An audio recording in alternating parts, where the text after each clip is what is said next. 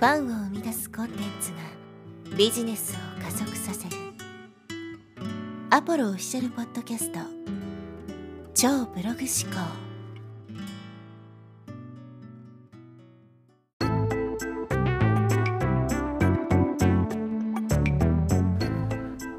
はい、えー、こんにちは、アポロです。今日はですね、素直になるなという話をしていきたいと思います。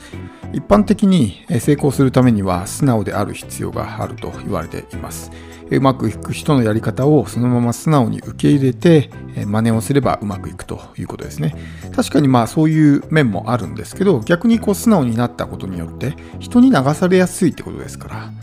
ー、うまくいく場合もあればうまくいかない場合もあるわけですね。自分に合った人をちゃんと選択できている人は素直にやればうまくいくかもしれないけども自分に合わない人から学んでいる人はやっぱり、えー、素直にやってもねうまくいかないということです。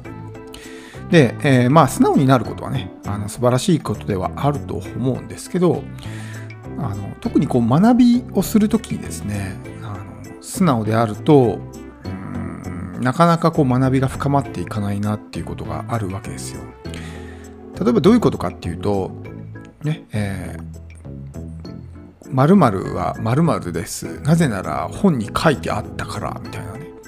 ことを言う人っていると思うんですよ。もう本に書いてあったから、もうそれは絶対的に正しいんだみたいな風に考えてしまう人。ある意味すごく素直だと思うんですよね。うん、本に書いてあったから正しいと。もうある意味思考停止してしまってるわけですねその人は。それに対して吟味するとかっていうことを一切していないわけです。こうすると、まあ、学びが深まっていかないんですね。以前前のエピソードで、えーま、学びを学問に変えろというですね、えー、まテーマでお話したことがあると思います。単純に学ぶだけじゃなくて学んで問うということをしましょうと。で、それが学問になるんですよっていう話をしたと思うんですけど、素直な人はこの学問ではなくて学ぶっていうところでストップしてしまってるんですね。こうこうこういうふうに本に書いてあったからこれはもう正しいんだと。それに対して一切疑問を持つこともなくそのまま鵜呑みにしてしまうってことですね。まあ、よく、えー、まあ、僕のね情報発信聞いてる人はわかると思うんですけどなんかこう常識の真逆とかねそういうことをよく話をするじゃないですか。みんなが言ってることと逆のことを言うっていう。それは、まあ、僕自身がひねくれ者だからっていうのもあるんですけどそういうものを素直にこうキャッチできないまあすごく意固地な性格というかそういうのが多分まあ功を奏してというのか災いしてというのかわからないですけど素直にキャッチすることができないからその結果として多数派の真逆のことを言ったりするわけですね。例えばどういうことかっていうと、マーケティングの世界でも、マーケティングかじったばっかりの人とかってよく言うじゃないですか。ね、ザイオンス効果がとかね、偏方性の法則がとかって言うじゃないですか。それって多分その表面的なことだけを学んでるんだと思うんですよ。ザイオンス効果とは接触頻度が上がればその分自分のね好感とか親近感も増すんですよって効果ですね。でそれを読んでふむふむなるほどと接触頻度が上がればね自分に対して好感を持ってもらえて親近感も高まるんだっていうそこで鵜呑みにして止まっちゃってるわけですよ。それに対してじゃあね本当にそうなのかなとかっていうことを一切考えない。だからザイオンス効果はね接触頻度が上がれば好感持たれるんだってそこでストップしてしまう。でも僕はそれに対して、いやいや、嫌いな人とは何回会ってもね、より一層嫌いになるだけでしょとか、ね、うざい人からメルマガが来たら、毎日ね、より一層うざいって思うこともありますよねとか、そういうその法則に、まあ、当てはまらないものとかも言うわけですよ。そうすると確かにそうだなって思う人もいると思うんですね。でもそれは僕は、ね、そういう、まあ、ちょっとひねくれ者だからそういうものに対して本当にそうなのって思うところがあるからですよ。でそういう逆の事例を言ったりとかするとまああの新しい気づきがあったりとかするわけですよね。からそこにちゃんと吟味しましょうって話なんです。よでザイオンスの効果の時も話しましたけど接触頻度も大事ですけど接触時間の方が大事なんですよね。初めて会った人たちを例えば2泊3日でセミナー合宿したとしたら多分2泊3日のセミナー合宿が終わった頃にはかなり仲間意識とかね、そういうものが芽生えてると思うんですよ。それは長時間一緒にいたからですね。同じ空間を共有して接触時間が長かったからですよね。でも接触頻度からすると初めて会ったわけだから1回なわけじゃないですか。だから接触頻度が高ければ好感度が上がるかっていうとそれはそれだけじゃない接触頻度かける接触時間なんですねその掛け算になってるわけです。でも、表面的なものしか見ない人っていうのは、ザイオンス効果は接触頻度が高ければ、ね、好感が上がるんだっていうところだけで止まってしまうわけです。だから全然学びが深まっていかない。うん、ツイッターでどんなにね、おはようございますってつぶやいて、本当にね、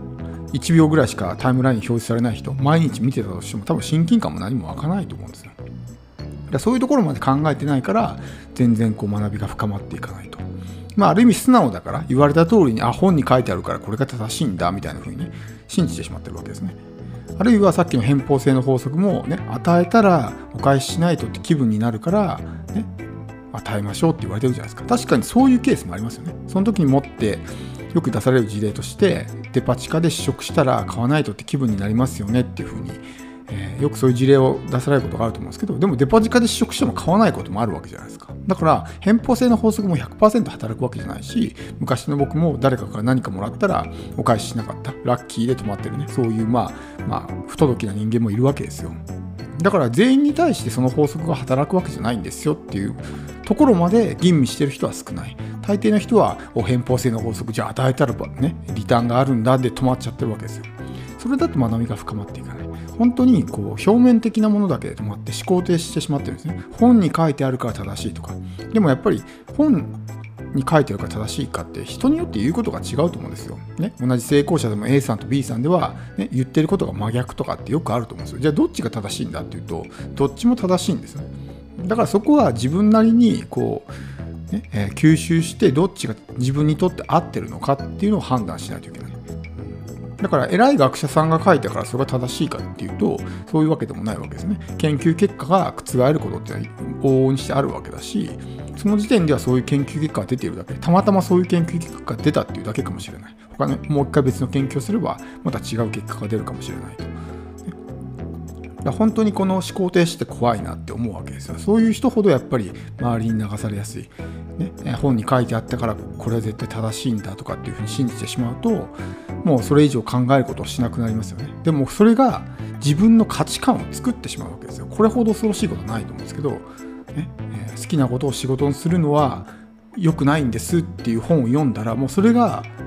絶対的に正しいってもう信じてしまうわけですよ。そうするとその人がの価値観になってしまうんですね。これが正しいんだみたいな。でも好きなことを仕事にした方がうまくいきますよっていう成功者はいっぱいいるわけじゃないですか。うんだからどっちが正しいのか。まあどっちも正しいといえば正しいんですけど僕はまあ好きなことはね仕事にした方がうまくいくっていう考えの人間だけどもでもそれってね、え、それで価値観ができてしまうってすごく怖くないですか？自分の価値観が決まってしまうってだからやっぱりちゃんとこう咀嚼咀嚼するというか自分の中で一旦揉んでみて本当にそうなのかなとかっていうことを考える。だからまあ学んで問うっていうことをしないと、うん、なんか本当に薄っぺらいことしか言えないとかあるいはね他人に流されやすくなるとかっていう状況。他人に流されると自分で自分の人生をコントロールできなくなるのでまあいろいろですね。結局ま他人軸で生きるっていう状態ですね。になってしまってなんか全然人生がね充実しないとかっていうふうになるんでやっぱり自分の人生の舵取りは自分でしないといけないわけですからそのためにはやっぱり自分で何事も判断するっていう習慣を身につけないといけない。素直であることはもちろん素晴らしいことです。でもそれはある意味デメリットでもあるっていうね流されやすいとかっていうね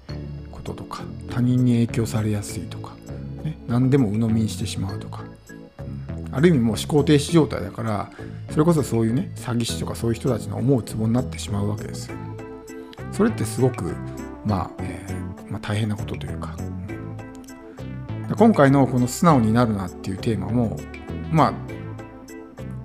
大半の人が言ってることの真逆だと思うんですよ。大半の人は素直な人が成功しますよって言ってるんですけど僕はそうは思わないと。でもちろん素直な人も成功するのかもしれないけど別に素直じゃないから成功できないのかって言ったらそういうわけじゃないですね。自分のちゃんと信念を持ってやってるからこそ成功した人もいるわけですよ、他人に流されない。そういう強い思いがあったからこそ成功できた人もいるわけです。だから絶対にこうでなければならないなんてものは存在しないんですよね。で僕はやっぱそういう人たちを見ていて本当にもっとね自分の信念を持ってちゃんと自分の頭で考えて行動すればいいのにって思うことがあるのでちょっと今回はね、えー、このメッセージを、まあえー、収録させていただいたんですけどももちろんね素直な人間は美しいですけどもじゃあそれで全てうまくいくかっていうとそういうわけではないやっぱり自分の頭で考えるってこともぜひやってみてほしいと思います。